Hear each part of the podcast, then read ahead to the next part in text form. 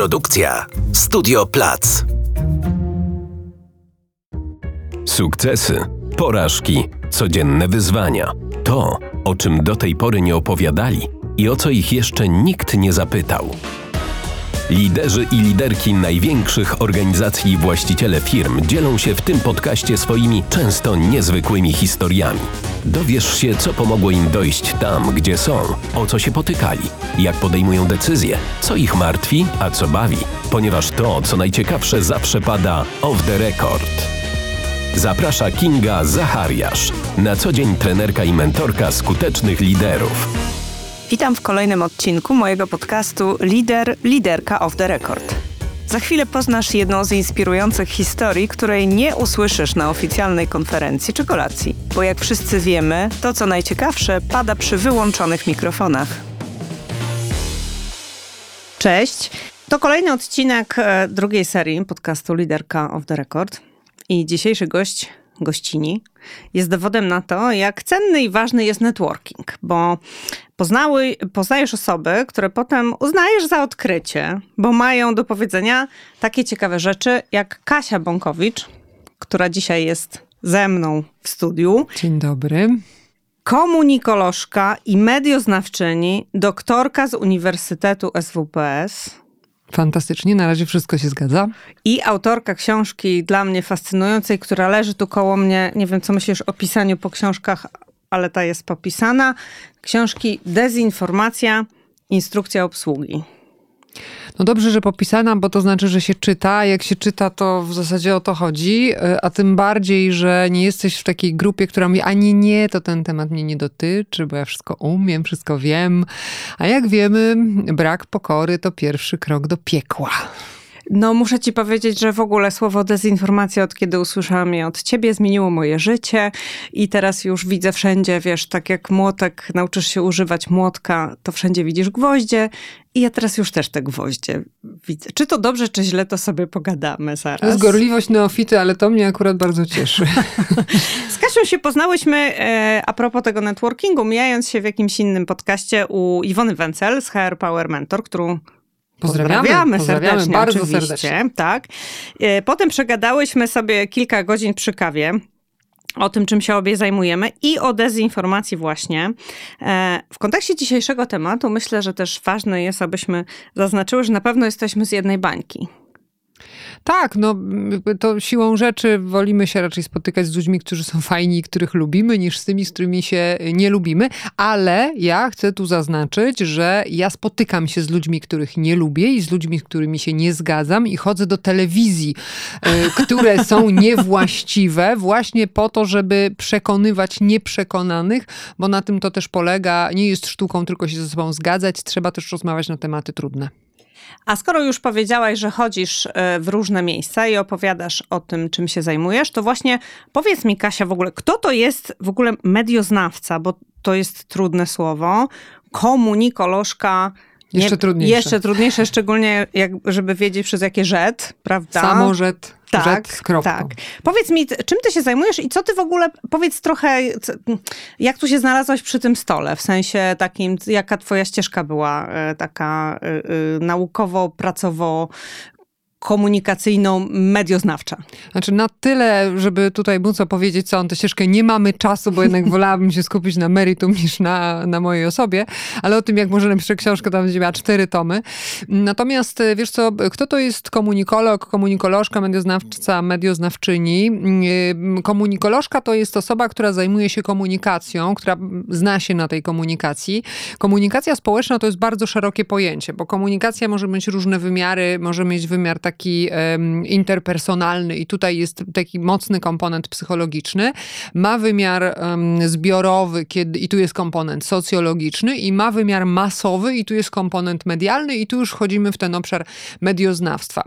Ja się zajmuję, to są nauki społeczne, to jest ważne, dlatego że ja zajmuję się ludźmi, tym jak oni się komunikują, w jaki sposób to robią, gdzie robią coś właściwie, niewłaściwie, ale nie dlatego, że ktoś coś powiedział, że coś jest właściwe czy nie, tylko pod kątem efektów tego. Ja się całe życie zajmuję komunikacją biznesową, bo ja tak naprawdę jestem z biznesu, do nauki przyszłam jakiś czas temu, żeby sobie ten biznes może wzmocnić na takiej zasadzie, że biznesowi nauka jest potrzebna, bo nauka jest kwantyfikowalna i nauka opiera się o liczbach.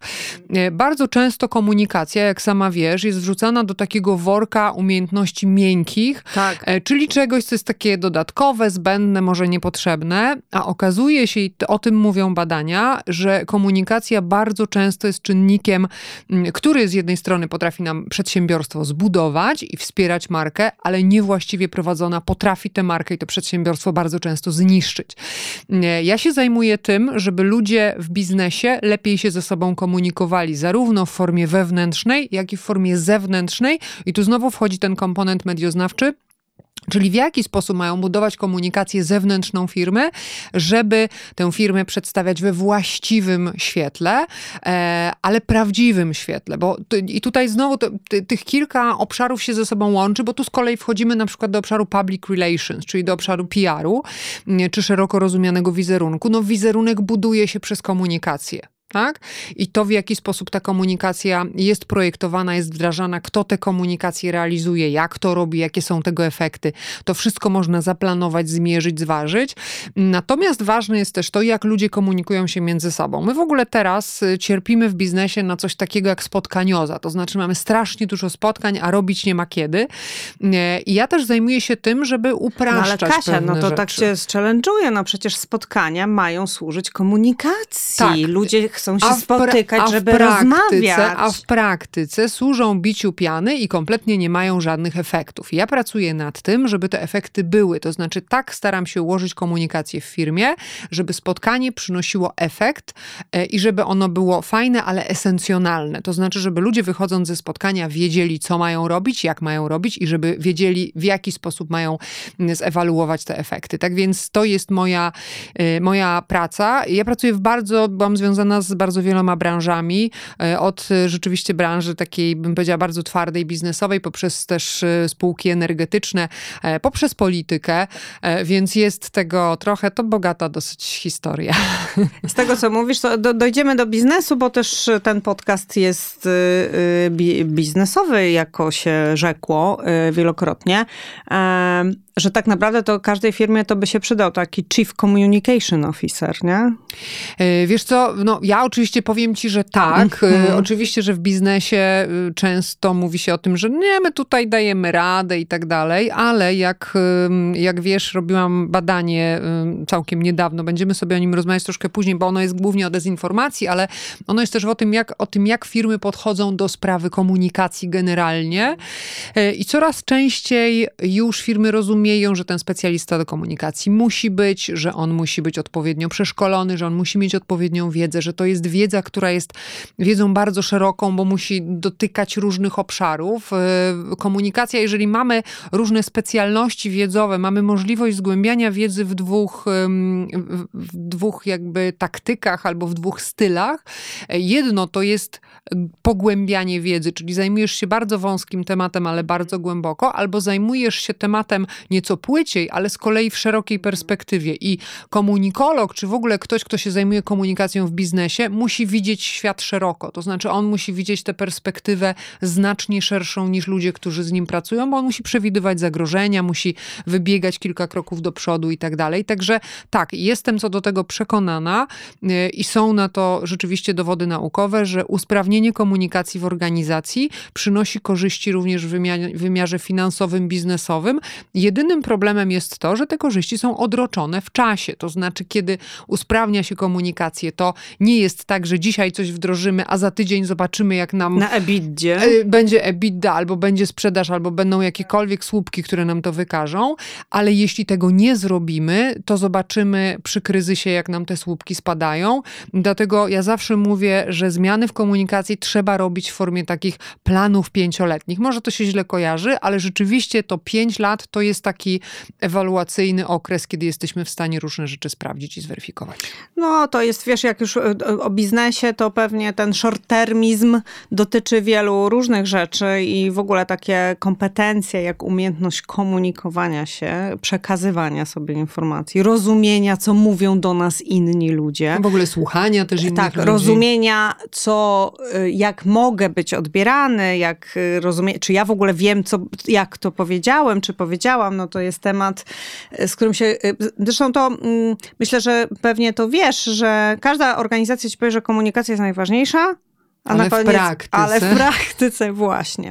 Dlatego ja robię badania, które zderzają teoretyczną stronę z praktyczną i obnażam różne rzeczy, a potem przychodzę i mówię, jak to wszystko poprawić. Natomiast wiesz co, komunikacja jest narzędziem, które naprawdę bardzo wiele zmienia. I to nie chodzi o to, żeby w to uwierzyć, ale żeby to wiedzieć i żeby naprawdę zaufać i dać sobie tę komunikację poukładać, bo wszyscy, którzy to robią, widzą, jak się firma zmienia, jak się firma rozwija, że ludzie chcą w tej firmie pracować, bo też przez komunikację buduje się fajne relacje, które są w firmie. Ja znam firmy, gdzie ludzie pracują, jesteśmy w XXI wieku, gdzie ludzie pracują od 20 kilku lat i to są stosunkowo młodzi ludzie, którzy mieli powiedzmy 19-25 lat, jak przychodzili do tej firmy i oni tam od 20 lat są. No to o czymś to świadczy. Mm-hmm.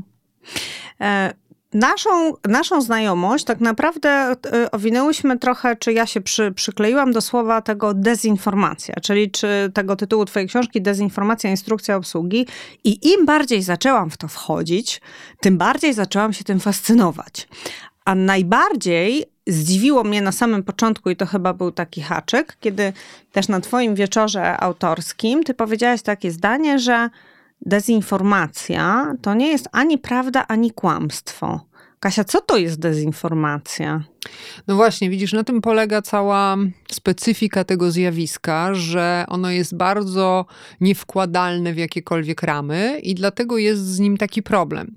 Bo my cały czas mówimy, że tej dezinformacji dużo, szczególnie jak są jakieś intensywne okresy takie w życiu politycznym, gospodarczym, to wtedy zawsze mówimy, że tej dezinformacji się pojawia więcej, że są fake newsy, że są jakieś różne rodzaje manipulacji, przekłamań. Natomiast problem polega na tym, że dezinformacja, jak samo słowo wskazuje, zawiera w sobie komponent informacji. A więc to jest informacja, ale nie dająca nam prawdy o świecie. To znaczy, że zawsze, w każdym fake newsie, tym się różni, bo jest dezinformacja jako zjawisko i jest fake news jako już konkretna wiadomość. I teraz fake news nie jest nieprawdą, nie jest kłamstwem, ale też nie jest prawdą. Czyli jest czymś, co zawiera komponent prawdziwy, ale przedstawiony jest albo w zmienionym kontekście, albo w jakimś otoczeniu, albo po to, żeby wywołać emocje, albo po to, żeby nakłonić kogoś do zmiany zdania, albo po to, żeby w ogóle wywołać jakąś określoną reakcję. To znaczy jest to, mnie najbliżej do słowa dezinformacja pasuje słowo manipulacja. Jednak. To jest bardzo takie, bardzo synonimiczne. Dezinformacja jako przeciwieństwo informacji ma za zadanie ludzi wprowadzić w błąd, ale nie przez to, żeby ich okłamać, mówiąc, nie wiem, zamiast ta szklanka jest niebieska, to ta szklanka jest zielona, bo to jest bardzo łatwe do zweryfikowania, tylko żeby ludzie zaczęli wątpić, czy to na pewno jest szklanka. I efektem dezinformacji, kiedy mówimy o takich, bym powiedziała, trochę bardziej zorganizowanych kampaniach dezinformacyjnych, które najczęściej spotykamy w biznesie paradoksalnie, a nie w polityce, jak wszyscy myślimy, albo w mediach, to jest wprowadzanie chaosu informacyjnego. Dezinformacja karmi się chaosem. To znaczy, to nie chodzi o to, że ludzie uwierzą w coś, co nie istnieje, albo że zaczną dystrybuować plotkę czy kłamstwo, tylko że przestaną wiedzieć, co się dzieje, gdzie jest prawda, a gdzie ta prawda się kończy. Mieliśmy do czynienia z takim absolutnym pikiem treści dezinformacyjnych, kiedy była pandemia. My to nazywaliśmy infodemią. Takie fachowe określenie na to, co się wtedy działo w przestrzeni informacyjnej, to była infodemia. I co to oznaczało? Zobacz, był taki moment i ten moment dopadał każdego, że w pewnym momencie, pomimo że każdy z nas ma jakieś przekonania, ma jakąś wiedzę, ma jakieś zdanie na temat, to przyszedł taki moment w pandemii, że nie wiedzieliśmy, co jest gdzie. Bo znaleźliśmy się w momencie sobie zupełnie nieznanym. Nie wiedzieliśmy, skąd brać To była pierwsza taka sytuacja. Nie mieliśmy punktu odniesienia po prostu. Tak? Mało tego, zobacz, mieliśmy bardzo dużo informacji. Część z nich była kompletnie sprzeczna i my w ogóle tak siedzieliśmy po środku i wiesz, teoretycznie wiedzieliśmy, trzeba zrobić to albo trzeba zrobić to, ale jak przychodziło do podejmowania decyzji, to nie było już nam z tym tak łatwo. Pamiętasz na przykład zachęty do szczepień, tak, ta niechęć, która się pojawiała, masę różnych głosów, masa różnych wątpliwości. To jest właśnie clue dezinformacji. Kiedy ja nie wiem, co jest prawdą i nie wiem, jak mam tej prawdy szukać. No, muszę ci się przyznać, że faktycznie w kontekście pandemii to ja, która uważam się za osobę naprawdę wybitnie mocno stąpającą po ziemi, przywiązaną do nauki i mało, tak mi się wydawało, podatną na jakieś teorie spiskowe, wybitnie mało podatną, tak bym chciała o sobie myśleć, to jak była ta dyskusja o szczepieniach, to spojrzeliśmy po sobie w rodzinie i zadaliśmy sobie pytanie, szczepimy się? Wiesz, nie, oczywiście ja jestem poszczepiona, dzieci, w ogóle nigdy bym się nie widziała w kategorii antyszczepionkowców, ale był ten moment. I właśnie o tym momencie mówię. Właśnie, przyszedł ten potem, no to jasne, że się szczepimy, ale był ten... Szczepimy się. Właśnie ten moment zawahania, on się bierze z tego, że tracimy pewien rodzaj pewności. Dlatego to, co jest tak niebezpieczne w dezinformacji, to jest właśnie ten moment zachwiania. Dlaczego? Dlatego, że tu wchodzą na scenę mechanizmy psychologiczne. Za każdym razem, kiedy się wahamy, dochodzą do głosu nasze biologiczne schematy myślowe, schematy zachowań. Gadzi się odpala. Dokładnie, tak. I wtedy podejmujemy decyzje tylko i wyłącznie pod kątem przetrwania, ale one niekoniecznie muszą być decyzjami racjonalnymi w takiej dłuższej perspektywie. Także jest to zjawisko naprawdę dosyć skomplikowane. Ja nie chcę wyjść też na taką fatalistkę, że ono jest takie gigantycznie niebezpieczne, bo jak się okazuje, to my w ogóle sobie pływamy w tej dezinformacji, jak takie ryby w akwarium i się całkiem nieźle tam czujemy.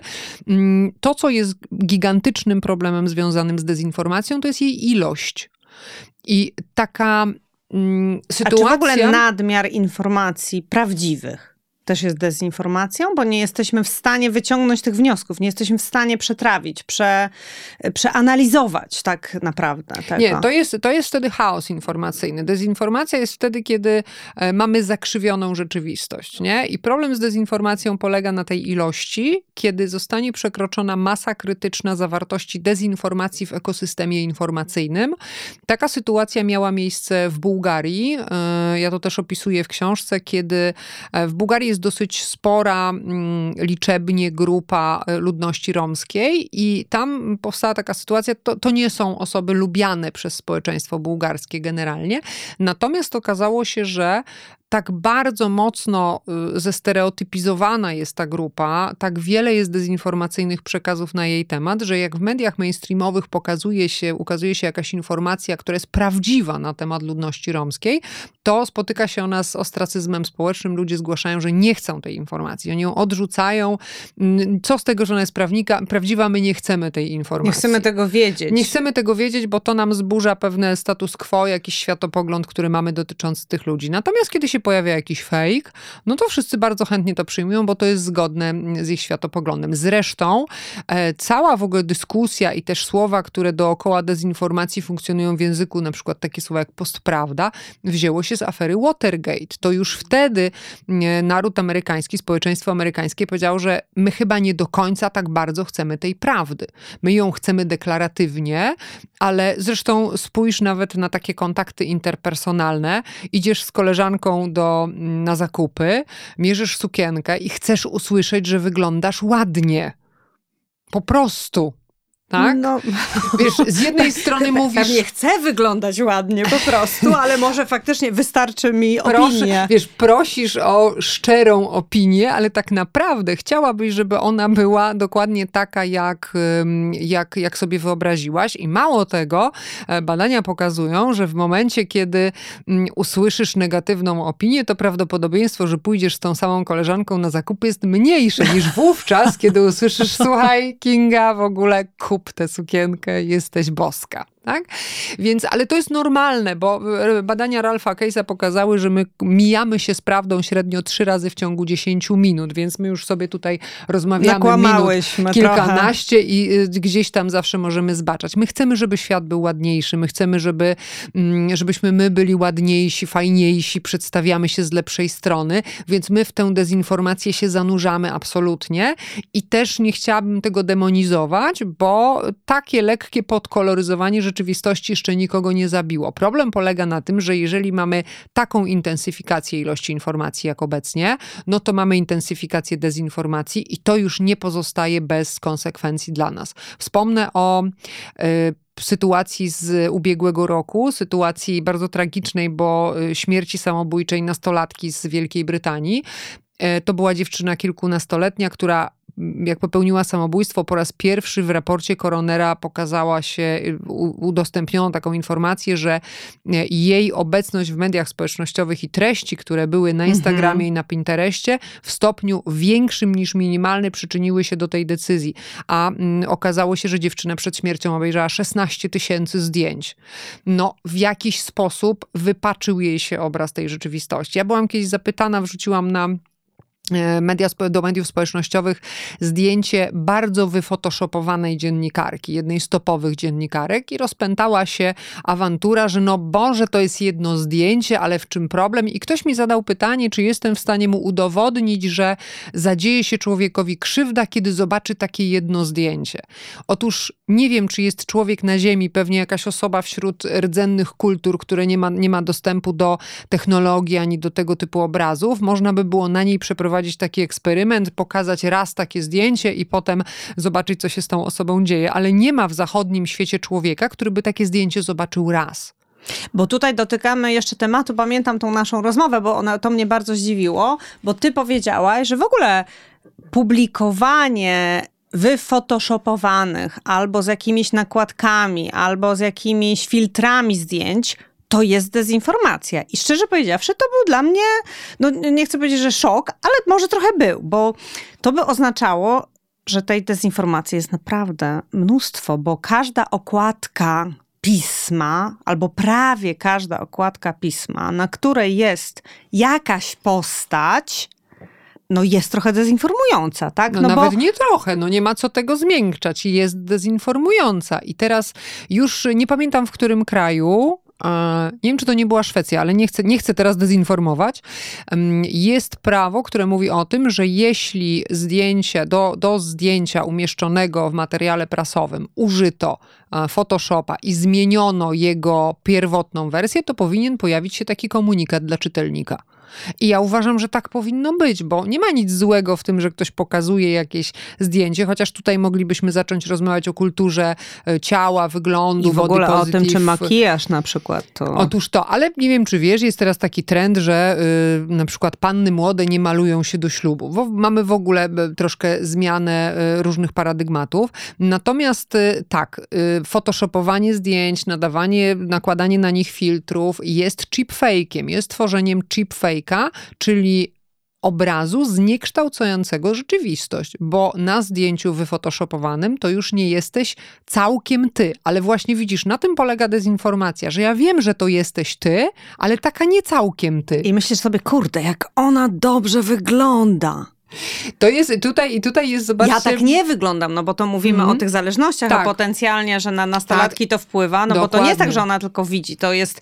Znaczy widziałam wczoraj tą koleżankę w szkole i widziałam, że ona ma w ogóle problemy z trądzikiem, ale widzę ją na Insta, widzę, że wygląda super i trochę wierzę, myślę sobie, kurde, jak ona super wygląda, czyli ona, no biorę to do siebie, nie? No bo biorę to, co jest fajniejsze, to, co jest ładniejsze, to, co jest bardziej wyidealizowane, bo to mi bardziej pasuje, więc...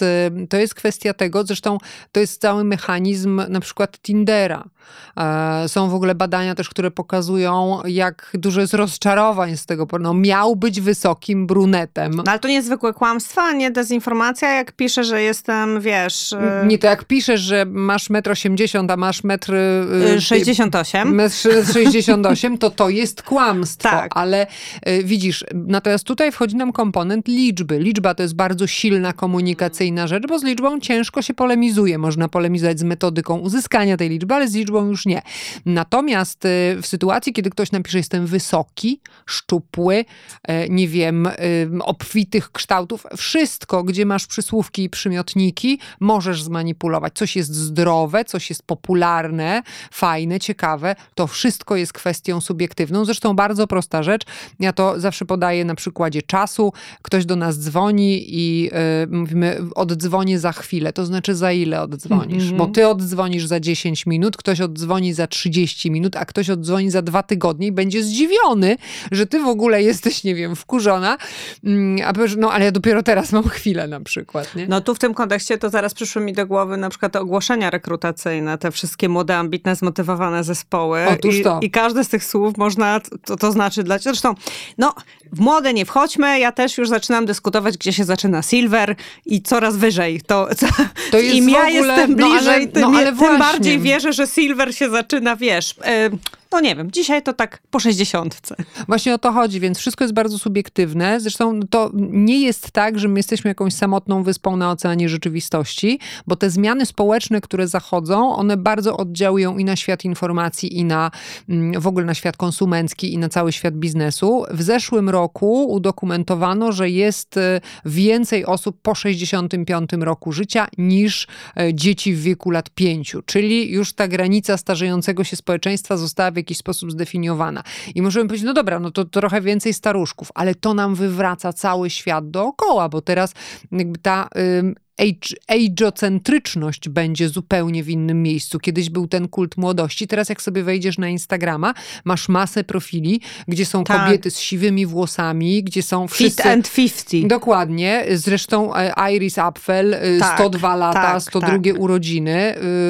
Kiedyś, nie wiem, 20-30 lat temu nie mówiło się o takich osobach inaczej niż w kategoriach rekordu Guinnessa, że ktoś aż tyle dożył i wszyscy pytali, jaki ma sposób na długowieczność. Także to wszystko się zmienia, w związku z tym musi się zmienić świat informacji, który nas otacza. Kasia, a jak się łączy, bo wiesz, że ja się fascynuję tematem stereotypów w biznesie i w ogóle ostatnio miałam taką rozmowę z jakimś, to akurat z mężczyzną też, kiedy rozmawialiśmy o stereotypach, potencjalnym klientem, który powiedział, no dobrze pani Kingo, ale w ogóle nie rozumiem, jaki jest link między tymi stereotypami a przywództwem, bo nie wiem, co to ma za znaczenie, że na kogoś tak patrzymy, albo jakoś tam inaczej patrzymy. Jak ja ci współczuję. I właśnie chciałam się ciebie zapytać, no bo to w ogóle stereotypy to chyba też jest trochę dezinformacja, nie? Oczywiście, że tak. To jest właśnie, wiesz, to jest w ogóle też o tym, że ja apeluję i postuluję o to, żeby dezinformację zobaczyć w troszkę szerszym kontekście niż tylko związaną z mediami i z polityką. Im więcej jej zobaczymy, tym bardziej będziemy na nią odporni. To jest pierwszy krok do budowania tej postawy odpornościowej. Taka szczepionka. Tak, absolutnie szczepionka. Natomiast to, co chodzi ze stereotypami. Stereotypy są uproszczonymi wzorcami myślowymi na dany temat. To Lipman już to opisywał. I one są nam potrzebne. Są nam potrzebne, żeby sobie prosto i szybko wytłumaczyć rzeczywistość. Natomiast w momencie, kiedy mija zagrożenie, w jakim na przykład byliśmy, już jesteśmy w stanie przeprowadzić troszkę głębszą analizę rzeczywistości i możemy sobie odejść od stereotypu, a po prostu wykreować, ukształtować zdanie, opinię na dany temat, bazując na rzeczywistości, bazując na faktach. Skorzystać z kory przedczołowej, jeśli udało nam się ją wyhodować. Tak, no jeśli nam wyrosła rzeczywiście, mamy to szczęście, to możemy jej od czasu do czasu użyć. I teraz stereotyp jest bardzo mocno dezinformujący, ponieważ jako uproszczenie rzeczywiście mówi o pewnej konkretnej osobie czy grupie osób, ale przedstawia ją, być może nawet mówi o pewnych konkretnych zdarzeniach, które miały miejsce, a więc znowu posługuje się tą kategorią prawdy i faktów, ale robi to w taki sposób, że wykrzywia nam percepcję rzeczywistości. Spójrzmy sobie na dowcipy o blondynkach. Nie?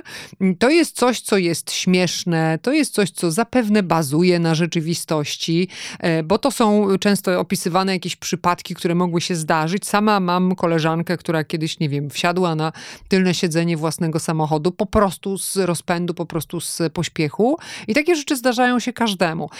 Natomiast w momencie, kiedy przypiszemy ją do jakiejś grupy, na zawsze i zaczniemy ten przekaz powtarzać, no to zaimplementujemy go na tyle mocno w świadomości społecznej, że potem to już będzie taki trigger. Blond włosy i całe spektrum schematów i zachowań, które za tymi blond włosami stoją. I to już zaczyna być bardzo krzywdząca dezinformacja. Jeżeli to, o ile zobacz teraz, jaki jest link pomiędzy niewinnym żartem, kiedy ktoś może powiedzieć, o już się pani tak nie oburza, pani Kingo, to już tak, pożartować właśnie. Nie można. Te feministki to w ogóle nie mają poczucia humoru. Tak, to w ogóle jesteśmy po prostu takimi nadętymi, skostniałymi babami, które w ogóle nie mają dystansu do siebie, tylko trzeba właśnie zobaczyć nie tylko link pomiędzy stereotypem a przywództwem, bo to trochę bliżej, ale pomiędzy takim pseudoniewinnym żarcikiem, a tym, że ten pseudoniewinny żarcik przekształca się na przykład później w to, że prezes firmy czy szef dużej partii politycznej mówi, ale kobiety nie nadają się do polityki, ale kobiety nie nadają się do biznesu. To są akurat słowa, które ja osobiście usłyszałam, nie w stosunku do mnie, całe szczęście.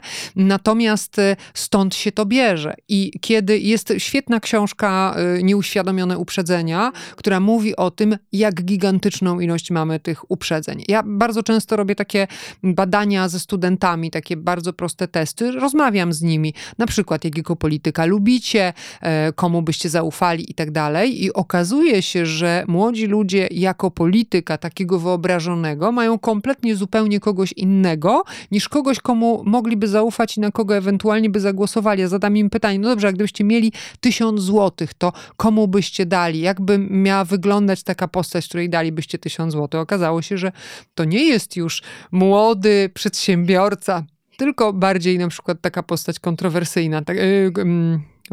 Tylko bardziej taka postać tradycyjna, bardziej osadzona w takich, bym powiedziała, konserwatywnych realiach.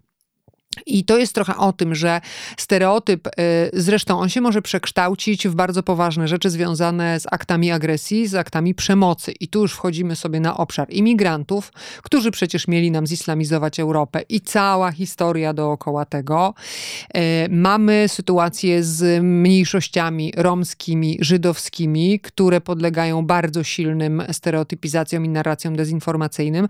Mamy osoby LGBT, gdzie jak się okazuje, no jest najwięcej kampanii dezinformacyjnych w Europie. Tak więc to nie jest tylko tak, że wychodzą ludzie z jakiegoś środowiska i mówią, o, bo my to jesteśmy tacy biedni, bo tak źle na nas mówicie, tylko to znajduje potwierdzenie w liczbach.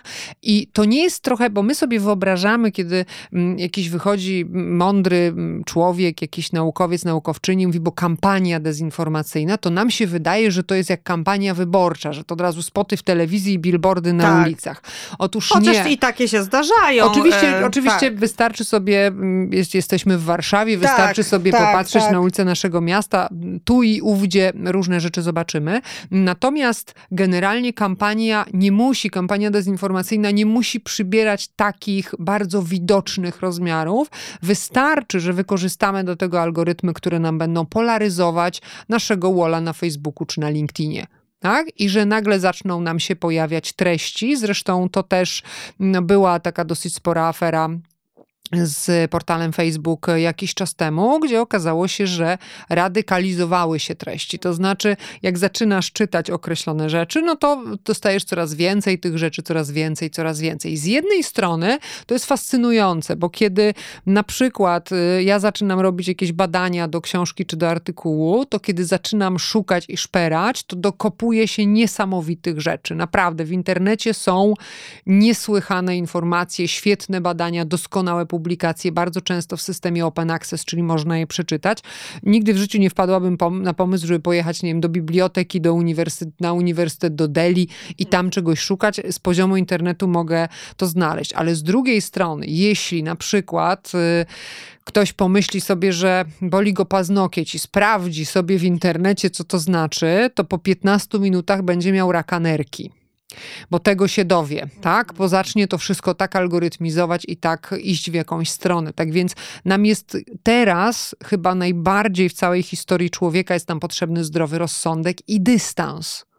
No tak, ale wiesz co, bo teraz też mówisz już właśnie o dużych kampaniach i o tym, że i o algorytmach i to ktoś sobie pomyśli, o na to nie mamy wpływu, to gdzieś tam jest działanie, natomiast ja mam też takie poczucie, szczególnie, nie wiem czy szczególnie w biznesie, ale na pewno też w biznesie, że my jesteśmy też cudownymi nośnikami, tak samo jak jesteśmy cudownymi nośnikami uprzedzeń i uważam, że najlepiej patriarchat w przyszłość niosą nasze matki i babcie, tak też chyba jesteśmy nośnikami dezinformacji.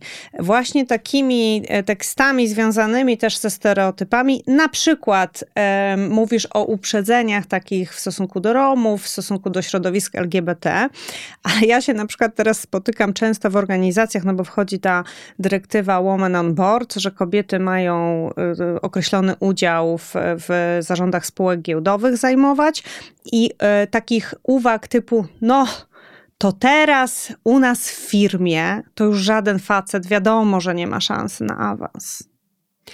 Tak, to jest, ale widzisz, niestety system, stary system był tak silny, że nie dało się, właśnie to są te uprzedzenia, właśnie to jest dezinformacja na temat kobiet tutaj właśnie. Konkretnie, która doprowadziła do tego, że nie dało się tego przeprowadzić na miękko. Bo też i częściowo kobiety, które oczywiście często są strażniczkami patriarchatu w imię syndromu sztokholmskiego, prawda, multiplikowanego przez dziesiątki, jak nie setki lat.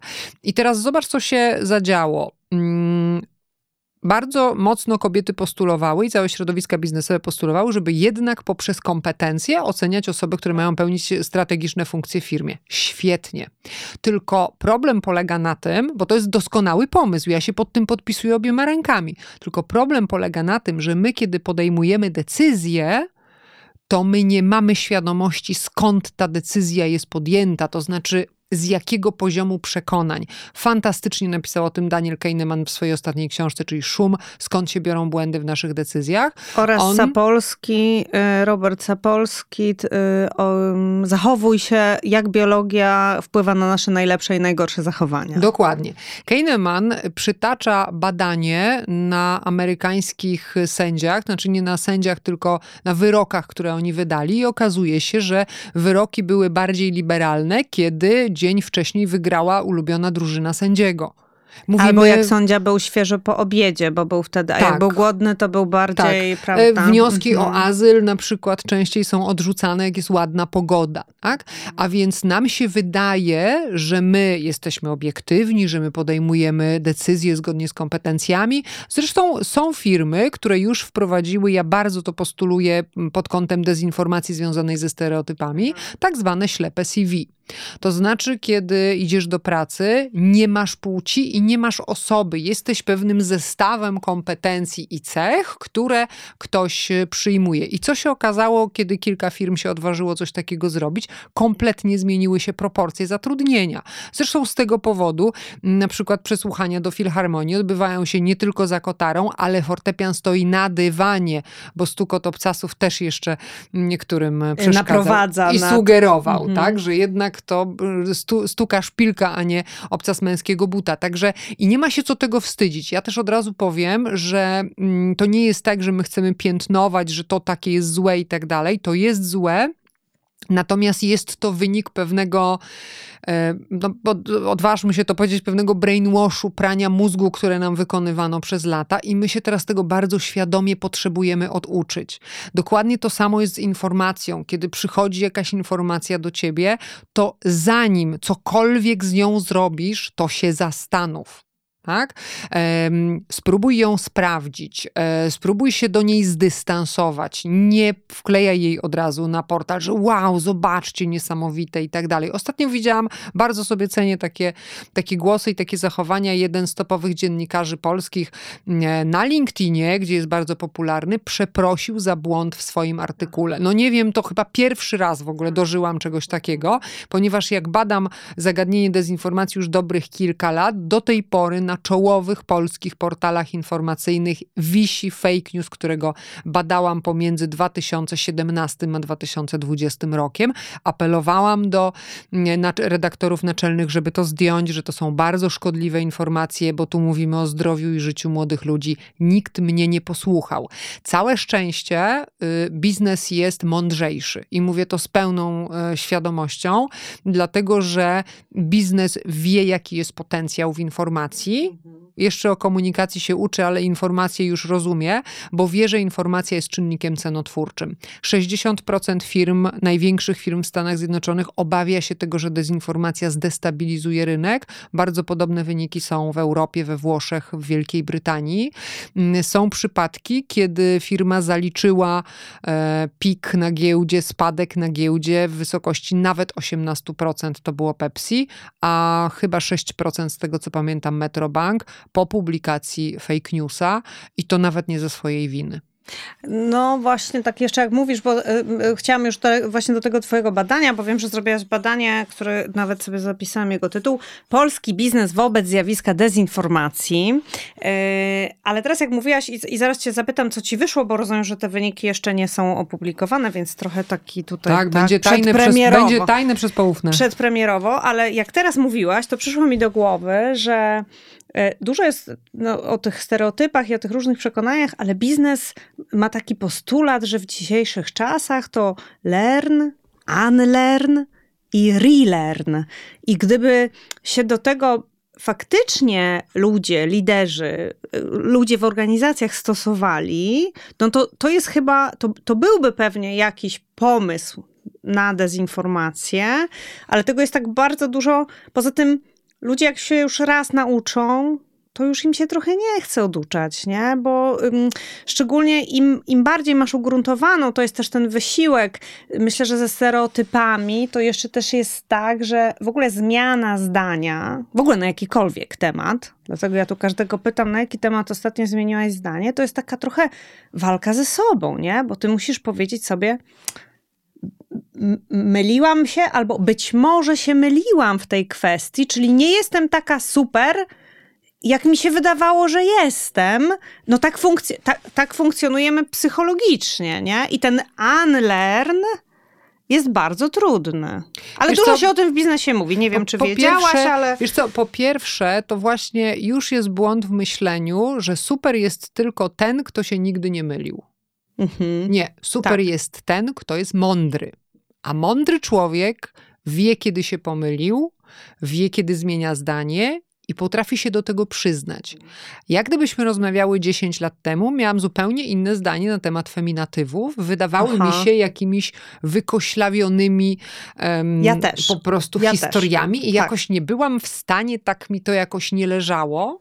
Natomiast dojrzałam do tego, ponieważ ten element oduczania jest gigantyczną pracą i w zasadzie 80% pracy, jaki musimy wykonać w kontekście informacji. To znaczy już pod takim kątem bardziej psychologicznym, ilość przekonań, z którymi musimy sobie poradzić, stereotypów myślowych, schematów zachowań, w które gdzieś byliśmy wrzuceni w jakiejś innej rzeczywistości. W zasadzie większość naszego życia, jeżeli chcemy się rozwijać, powinna polegać na oduczaniu się. Bo tylko kiedy się oduczysz starych schematów, jesteś w stanie wejść w nowy. Ja jak pracuję w biznesie i wdrażam nowe rozwiązania komunikacyjne, szczególnie lubię pracować ze środowiskiem technologicznym. Nie? Bo to są często ludzie, którzy oczekują pewnego konkretu. I usłyszałam jakiś czas temu bardzo fajny komplement. Jeden z uczestników moich warsztatów powiedział: dałaś nam algorytm na komunikację. Aha. Tak? Bo to jest naprawdę bardzo prosta nauka. Ona się wywodzi oczywiście z filozofii i tak dalej, ale jak mówisz, że pogadamy o filozofii, to po prostu już widzisz te przewracające się oczy po prostu w ekranie czy na sali. Natomiast jak pokazujesz ludziom, jeżeli zrezygnują z tych swoich schematów, wyjdą z nich i zobaczą, jakie są nowe możliwości, to mówią: ty, ale ja w ogóle w ten sposób o tym nie myślałem, nie? Na przykład robię warsztaty z komunikacji perswazyjnej i wszyscy przychodzą i myślą, że będą techniki manipulacyjne rodem z Bandlera. Nie, nie będzie technik manipulacyjnych, bo one są nieetyczne. Powiedzmy sobie to raz na zawsze do szerokiej publiczności. Perswazja jest sztuką myślenia procesowego o komunikacji. Techniki są ważne, bo one nam konstytuują pewną rzeczywistość, natomiast najważniejsze jest to, i co my z tą rzeczywistością zrobimy, jak do tego podejdziemy. I jeśli podejdziemy w sposób inny niż schematyczny, to nagle się okazuje, że my nie musimy żadnych trików używać, bo ta komunikacja się staje prosta. No, zarówno perswazja, jak i manipulacja mają służyć wywieraniu jakiegoś wpływu, tak? A skoro o wpływie mowa, bo ja tak sobie lubię też myśleć, że w ogóle biznes i w ogóle leadership jest o wpływie, no bo im wyżej idziesz, tym tak naprawdę zyskujesz większy wpływ, czy też dzięki temu swojemu wpływowi. Więc tak zawijając do tego biznesu. Najpierw to się ciebie zapytam, skąd w ogóle ci przyszło do głowy taki pomysł, żeby robić badania o dezinformacji w biznesie? Ty jesteś naukowczynią, tam sobie na tym SWPS-ie. To jest najlepsza uczelnia, proszę państwa, w tym kraju. Chciałam to powiedzieć głośno. Najlepsza właśnie dlatego, że wychodzi z tych starych schematów myślowych i właśnie pozwala badać rzeczy, które nie są popularne. Po pierwsze dlatego, że będąc osobą z biznesu, widzę, ile jest tam problemów i ile jest trupów w szafie, którymi nikt się nie zajmuje. To jest punkt pierwszy. Druga rzecz to jest taka, że jak zaczęłam badać zjawisko dezinformacji jako takiej, to zobaczyłam, że to jest gigantyczny problem, ponieważ mamy tam bardzo często zorganizowane grupy przestępcze, które są w stanie nam zniszczyć cały sektor. Tak? Więc tu jest o co powalczyć. Banksterzy na przykład. Jest bardzo wiele. Nie, że banksterzy są, tylko że nazywanie ich w ten sposób. Tak. Natomiast rzeczywiście, to też opisuję w książce, to jest taka grupa trolle, spekulanci i obce bandery. Też w ogóle się w Polsce tego nie publikuje, tego nie pisze. Ja chciałam zobaczyć, w jaki sposób biznes w ogóle do tego zjawiska podchodzi, bo nikt tego wcześniej nie sprawdzał. I zrobiłam badanie... I czy w ogóle podchodzi. I czy w ogóle, czy w ogóle to jest jakkolwiek w obszarze, w orbicie zainteresowań biznesu. Nie? No bo to, że ja rozmawiam z ludźmi, tak jak sama powiedziałaś, my sobie w naszej banieczce świetnie żyjemy, dobrze się czujemy. Ty myślisz, że dezinformacja jest bardzo ważna. Ja jestem przekonana, że ona jest istotna, ale pytanie, czy inni ludzie myślą dokładnie to samo, co my. I badanie składało się z dwóch części. Raport będzie opublikowany, ja zapewne to wrzucę, natomiast już teraz mogę o paru rzeczach powiedzieć. Badanie składało się z dwóch części. Pierwsza część to była część deklaratywna, to znaczy co firma sobie uważa na temat. I teraz ważna jest część metodologiczna. To nie była duża próba badawcza, ale tak dobrana, naprawdę zrobiona przez super firmę, że mamy reprezentację całego polskiego biznesu, odpowiadającą procentowo od wielkich korporacji poprzez maluchów, spółdzielnie na jednoosobowych działalnościach gospodarczych kończąc, także daje nam to pewne spojrzenie na całość. To jest pierwsza rzecz. No i były te pytania deklaratywne, a więc jak się zarządza komunikacją, a jak rozumiesz dezinformację, bo jak sama wiesz, już z samym rozumieniem jest problem, na co sobie myślisz, a co byś zrobił i tak dalej. No i jest druga część, to jest część eksperymentalna, gdzie firmy dostały po prostu do rozwiązania case study. I teraz znowu czyli ważna rzecz. Zrobił konkretny przykład. Masz konkretny komunikat, publikujesz go czy nie? Dlaczego tak? Dlaczego nie? Za każdym razem trzeba było to uzasadnić. Było 5 takich case'ów. A to mówisz teraz o komunikacji firmy na zewnątrz, tak? Nie, że coś tam przeczytałeś o sobie, o twojej firmie, że ktoś rzucił? Co? To jest w ogóle, to jest tak zmieszane, że jest trochę o wewnętrznych rzeczach, jest trochę o zewnętrznych. Na przykład, nie wiem, z jednej strony jest komunikat prasowy, a z drugiej strony jest na przykład, nie wiem, slajd w prezentacji. Ale podaj treść na przykład, żebyśmy dobrze zrozumieli. Jaki był przykład tego case'u? Jeśli możesz, no bo to chyba był neutralny. Podam bardzo, bardzo fajny przykład. Szczerze mówiąc, jak nawet tworzyłam to badanie, zresztą nie robiłam tego sama, bo konsultowałam się też z psychologami pod tym kątem. Myślałam, że to jest trochę infantylne. Okazało się, że wcale nie. To był kawałek na temat greenwashingu, czyli tej dezinformacji związanej z ekologią i wzięłam na warsztat... prawdziwy przekaz medialny firmy wydobywczej ze Stanów Zjednoczonych sprzed bardzo wielu lat, która za ten komunikat miała proces i finalnie karę. Właśnie za greenwashing. No i zapytałam, czy umieściłbyś... bo chodziło o to, to też jest bardzo ważne, że odpowiedzi, które dostawałam, były stanowiskiem firmy, a nie zdaniem osoby, która wypełniała ankietę. Okay. Ponieważ każda firma dostała te wszystkie pytania i zagadnienia, miała 2 tygodnie czasu na to, żeby się nad tym zastanowić, po czym sprawdzaliśmy, czy już się zastanowili, czy jeszcze mają jakieś pytania. Generalnie były to stanowiska firmy i były to stanowiska konsultowane z zarządami. To jest bardzo ważna rzecz. No i co się okazało? Większość firm nie opublikowałaby tego komunikatu i to jest wielki plus. Natomiast martwiące są odpowiedzi, dlaczego firmy by chciały, bo była część firm, to było sporo procent, które by jednak zdecydowały się opublikować i pisały, że świetny pomysł, bo to, co było clue tej informacji, to, że firma wydobywcza postanowiła zmienić schemat wydobywania ropy w Parku Narodowym, żeby nie budzić niedźwiedzi zimą. I nam się to z perspektywy naszej dzisiejszej wiedzy na temat ekologii, zrównoważonego rozwoju i w ogóle wszystkich tych rzeczy wydaje absurdalne. Natomiast na tamten moment to rzeczywiście było bardzo, bardzo chwytliwe. No i co się okazuje, że ciągle są w Polsce firmy, które uważają, że to jest świetne, jaki doskonały pomysł, żeby zadbać o misie. Bo były takie odpowiedzi. Nie? I wiesz, i dla mnie jest ważne to z różnych perspektyw. Po pierwsze, w całym tym badaniu okazało się, że są branże, które radzą sobie lepiej i są branże, które radzą sobie gorzej. Branże takie bardziej konserwatywne, typu energetyka, przemysł, wydobycie. Z ciekawości zapytam, banki jakieś? Wiesz co? Są tak pośrodku. Natomiast ta ciężka taka część gospodarki radzi sobie troszkę gorzej. Wszystkie te rodzaje działalności, które są związane z komunikacją, z PR-em, tam może nawet z mediami, czyli tam, gdzie komunikacja jest ważna i jest rozumiana, jest więcej odpowiedzi poprawnych. Ale co też jest bardzo ciekawe, dobrze sobie radzą spółki Skarbu Państwa. Na przykład, tak? Dobrze sobie radzą duże to firmy. Są fachowcy od dezinformacji. więc na przykład dobrze sobie radzą generalnie spółki państwowe, tak? Firmy państwowe.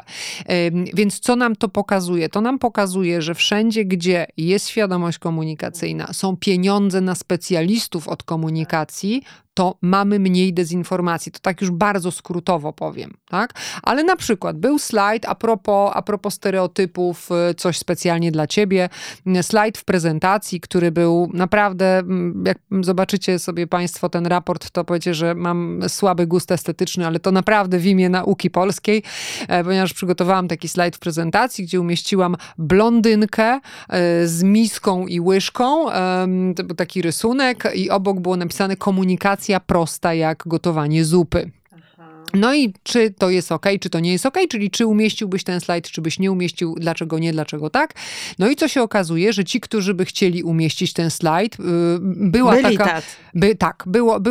wiesz co, nie pamiętam w tej chwili liczb, więc nie chcę przekłamać, nie mam tego raportu przed oczami, natomiast była to dosyć spora część, natomiast uzasadnienie jedno mi utkwiło w pamięci szczególnie, bo jak kobieta dobrze gotuje, to się dobrze komunikuje. Więc to i znowu to jest ten moment, tak, możemy sobie powiedzieć, jest to trochę śmieszne, natomiast pamiętajmy, to jest stanowisko firmy. Tak? I to nam już trochę pokazuje, zresztą było bardzo dużo głosów, no ale nie ma w tym nic złego, całkiem zabawne podejście i tak dalej, także bardzo mnie nie przesadzajmy już z tym gender. Już nie bądźmy tacy poprawni, tak? Więc to, co to badanie pokazało, oprócz takich kategorii ilościowych, to pokazało mi też sposób myślenia polskiego biznesu. Tak?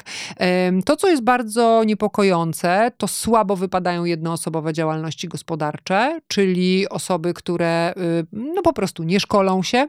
Tak? Ale też to, co zauważ, w jednoosobowych działalnościach gospodarczych masz bardzo wielu ekspertów, masz bardzo wielu doradców. To są tacy one-man show i to mnie już martwi. Bo kiedy myślę sobie, że to może być, nie wiem, jakiś pan, który prowadzi sobie, nie wiem, punkt ksero, tak? Jemu możemy wybaczyć, ponieważ on nie pracuje z taką ilością informacji. Ale kiedy myślę sobie, że jednoosobowa działalność gospodarcza to jest ekspert, który doradza... Od przywództwa na przykład. Na przykład, który doradza zarządowi w aspekcie przywództwa, to jestem tym zmartwiona bardzo głęboko. Tak więc powiem w ten sposób. Jeszcze jedna część tego badania, bo to naprawdę bardzo, bardzo duży projekt. To była też część, w której bardzo duża część społeczności LinkedIna wzięła udział, za co jestem dozgonnie wdzięczna. To były wywiady pogłębione z osobami, które zajmują się komunikacją. I co nam wyszło w tak z grubsza? No ludzie, którzy się zajmują komunikacją, mają jednak lepsze wyczucie.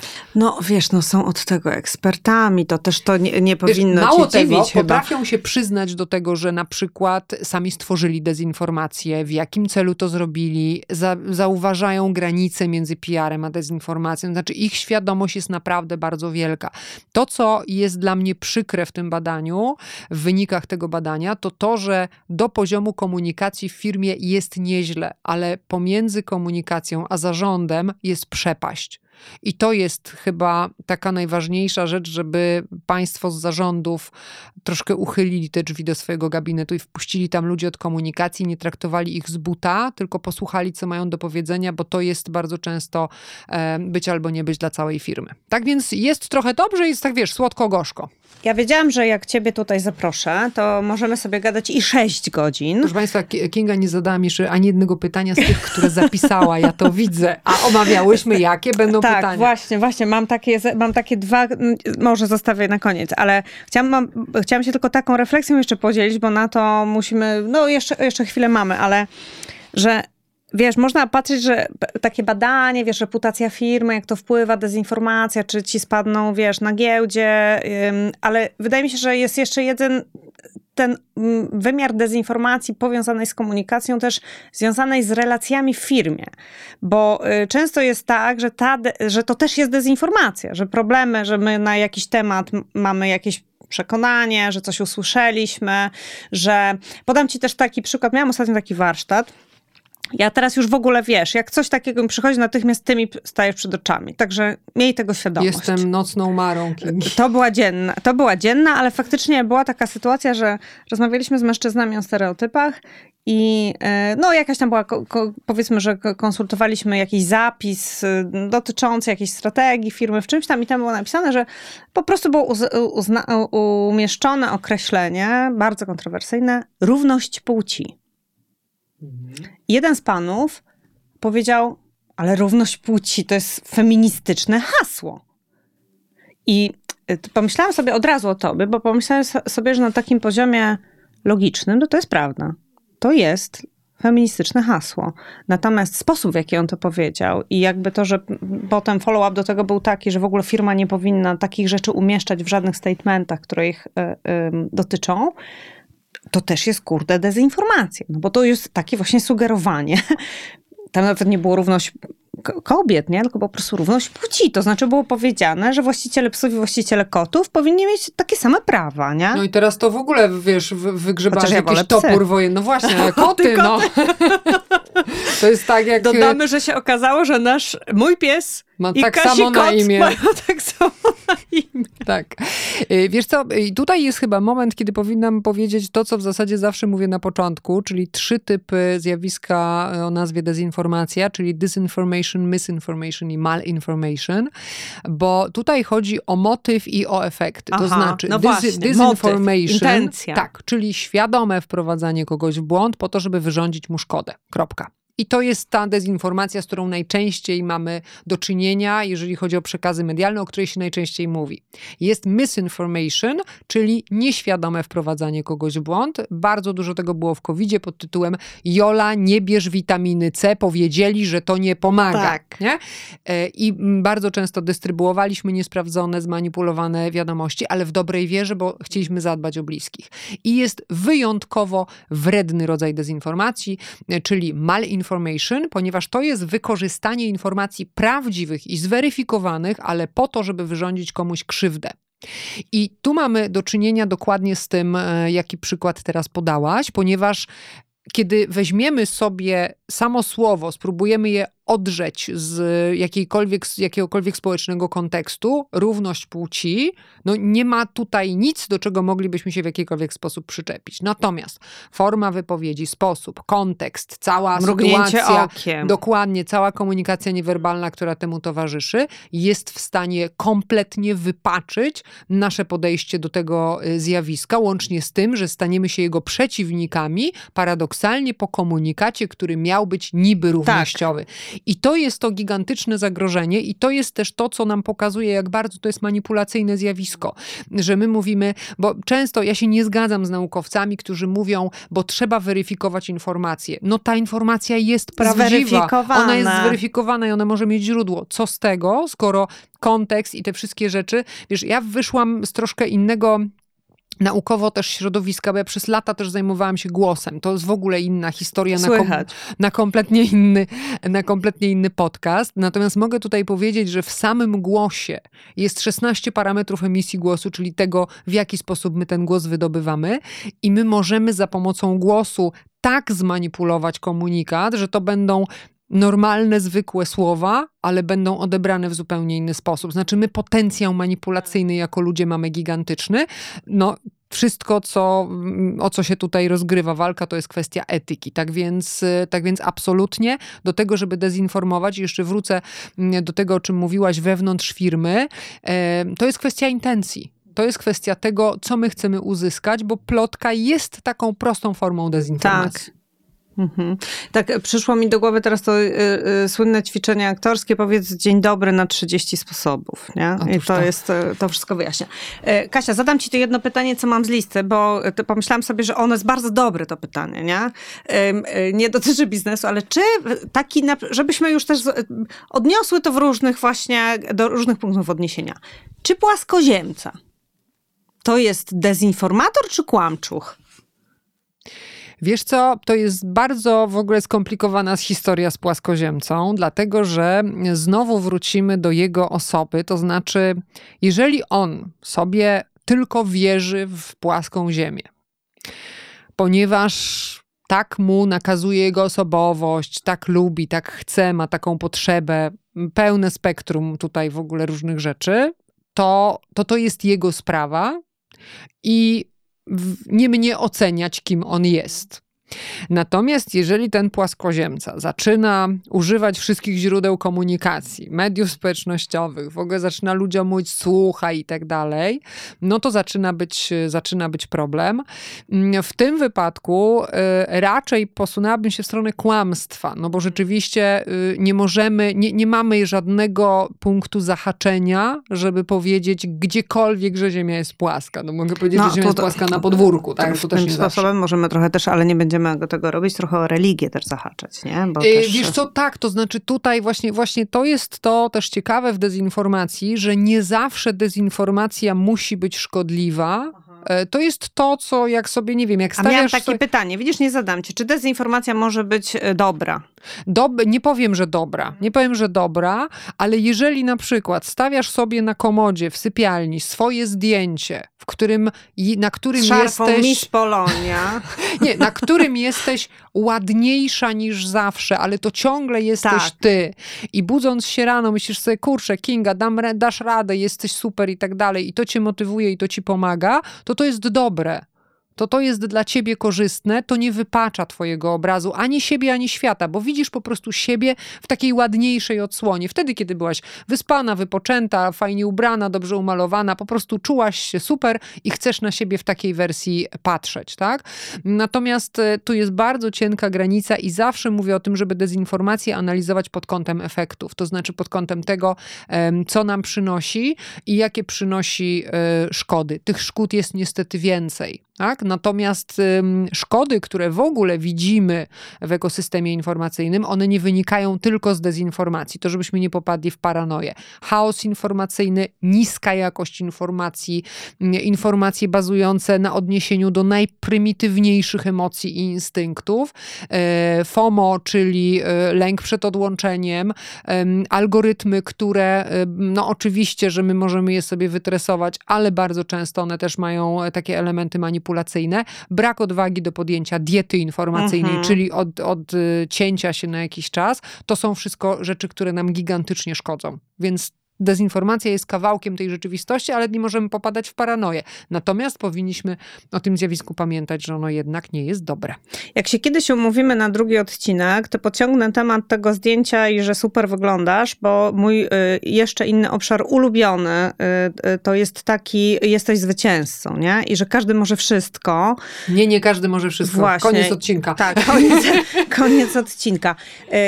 Kasia, na koniec się chciałam zapytać, żebyś tak mi się przyznała, na jaką ty się kiedyś złapałaś informację, także potem, która się okazała dezinformacją i pomyślałaś sobie, kurde, Kaśka, przecież no już kto jak kto. Ale ty to się powinnaś była zorientować.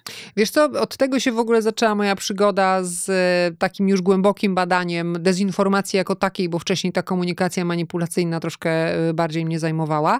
To było wówczas, kiedy uwierzyłam w grę o niebieskim wielorybie, którą badałam przez kilka lat, którą zbadałam w 30 krajach i pomyślałam sobie, aha, to jak ja w to uwierzyłam. Uwierzyłam w to, bo to było tak prawdopodobne, bo przecież gra internetowa, która ma doprowadzać nastolatki do samobójstwa, no to było tak prawdopodobne, że ja tego nie sprawdziłam, połknęłam to jak pelikan. Mało tego, we wszystkich mainstreamowych polskich mediach były o tym informacje, internet huczał, no więc po co było to sprawdzać? Potem zaczęłam się temu przyglądać naukowo i rzeczywiście spędziłam długi czas, żeby to rozłożyć na atomy. Okazało się to bardzo dramatyczną historią, która miała ofiary śmiertelne. W Polsce były 3 samookaleczenia nastolatków w Szczecinie. Gry nigdy nie było. To, żeby była jasność, i to, za co mam gigantyczny żal do mediów w Polsce, do tej pory wiszą informacje na temat tej gry. Prosiłam, nie zostały zdjęte. Kasia, to ja na koniec tylko mogę ci podzielić się taką informacją. Nie wiem, ona jest informacją i ona trochę też będzie miała dla ciebie przekaz, jak ty perswazyjnie mocno możesz oddziaływać, ponieważ ostatnio zbiegła z piętra do mnie moja 15-letnia córka i mówi, mama, gdzie jest ta książka o dezinformacji, bo dziewczyny mówią, że o tym wielorybie to jest prawda, a ty mówiłaś, że to jest nieprawda i ja im przeczytam, co jest w tej książce napisane. No bardzo jest mi miło. W wielorybie jest w ogóle oddzielna cała książka i tam są te wszystkie badania, ale rzeczywiście ona jest bardziej naukowa. Dezinformacja, instrukcja obsługi. Jest rozdział o wielorybie, ale czyta się łatwiej. Na sam koniec, poproszę cię o jakieś, czy w ogóle jest coś takiego, czy jest jakaś, nie wiem, taka myśl zamachowa, jakieś takie coś, co możesz sobie powiedzieć, co może nas uchronić przed dezinformacją. Ja mam swoje takie w biznesie, zawsze miałam, jak miałam jakieś wątpliwości, to byłam znana z tego, że mówiłam, to jest statystycznie niemożliwe. Te dane się nie szyją, bo to jest statystycznie niemożliwe i to często się faktycznie no to wynikało z jakiegoś doświadczenia, że po prostu ta cyfra nie może być taka, ale czy jest coś, co możemy my dla siebie, coś jak się ochronić, ale takiego, wiesz, prostego. Jaka myśl może nas przed tym uchronić, czy jakie działanie? Wiesz co, myśl taka, że dezinformacją może być wszystko i takie sceptyczne podejście, naprawdę do wszystkiego. Nie na zasadzie, że od razu kogoś, nie wiem, nie lubię albo uważam go za złego człowieka, ale taki zdrowy sceptycyzm. Czyli to nawet znaczy, jak go lubię, to warto się zastanowić dlaczego, na przykład, tak? Ale też było takie kiedyś powiedzenie, ono brzydkie jest, ale je zacytuję. Piłeś, nie pisz. To dla tych ludzi, którzy jeszcze za czasów Facebooka, prawda, podczas różnych imprez mniejszych lub większych wypisywali różne historie, potem rano się budzili i żałowali, co napisali. Ja bym to trochę odniosła obecnie do informacji. Zanim coś opublikujesz, zanim przekażesz dalej, zanim w ogóle z jakąś informacją coś zrobisz, weź głęboki wdech i się zastanów. Zanim uwierzysz w te informacje, to się zastanów, tak? To jest chyba najlepsze, żeby zawsze mieć te 2 sekundy zastanowienia. Wchodzę w tę informację, czy w nią nie wchodzę, ponieważ nie ma na to złotego środka i moje badania i bardzo wiele innych badań pokazuje, że nie ma też źródła informacji, które się nie myli. To jest ważne. Oczywiście, że stacja BBC myli się rzadziej niż Sputnik, ale też się myli. Tak? Więc to musimy wiedzieć, że nie ma jakiejś takiej ostoi i musimy być sceptyczni, żeby to się oczywiście nie przerodziło w drugą stronę, nikomu nie wierzę, wszystko neguję, bo to jest pierwszy krok do teorii spiskowych, o których jeszcze sobie nie powiedziałyśmy. Natomiast rzeczywiście taki sceptycyzm i też pokora wobec własnej niewiedzy, a z drugiej strony akceptacja tego, że mogę się mylić i mogę zmienić zdanie. Proszę Państwa, no tylko krowa nie zmienia poglądów. No, pamiętajmy o tym. Amen. I myślę, że niech puentą tego naszego spotkania, za które bardzo ci dziękuję i które mogłoby trwać na pewno co najmniej jeszcze godzinę, będzie to, że skoro BBC się myli, To znaczy, że nie, nawet... to jest dezinformacja, nie, BBC może się pomylić. Może, tak, że tak właśnie, że skoro BBC może się pomylić, to jest takie przyzwolenie i dla ciebie, człowieku pojedynczy, że jak się pomylisz, to można się do tego przyznać i to nie świadczy o tym, że jesteś złym człowiekiem, jak się pomylisz. Mało tego, świadczy o tym, że jesteś wielki, bo masz dystans i masz w sobie naprawdę te pokory, żeby powiedzieć, tak, ja się mylę. Ja się bardzo boję ludzi, którzy się nie mylą, bo oni mi wyglądają na psychopatów. Kasia, bardzo ci dziękuję. Bardzo dziękuję. Dzięki. Cześć. Dziękujemy za wysłuchanie kolejnego odcinka podcastu Kingi Zachariasz. Jeśli podobają ci się tak podane treści, zaobserwuj podcast na Spotify, aby nie przegapić kolejnych odcinków i zostaw swoją opinię na Apple Podcasts. Wszystkie odcinki dostępne w głównych platformach streamingowych: Spotify, Apple Podcast, Google Podcast. Produkcja Studio Plac.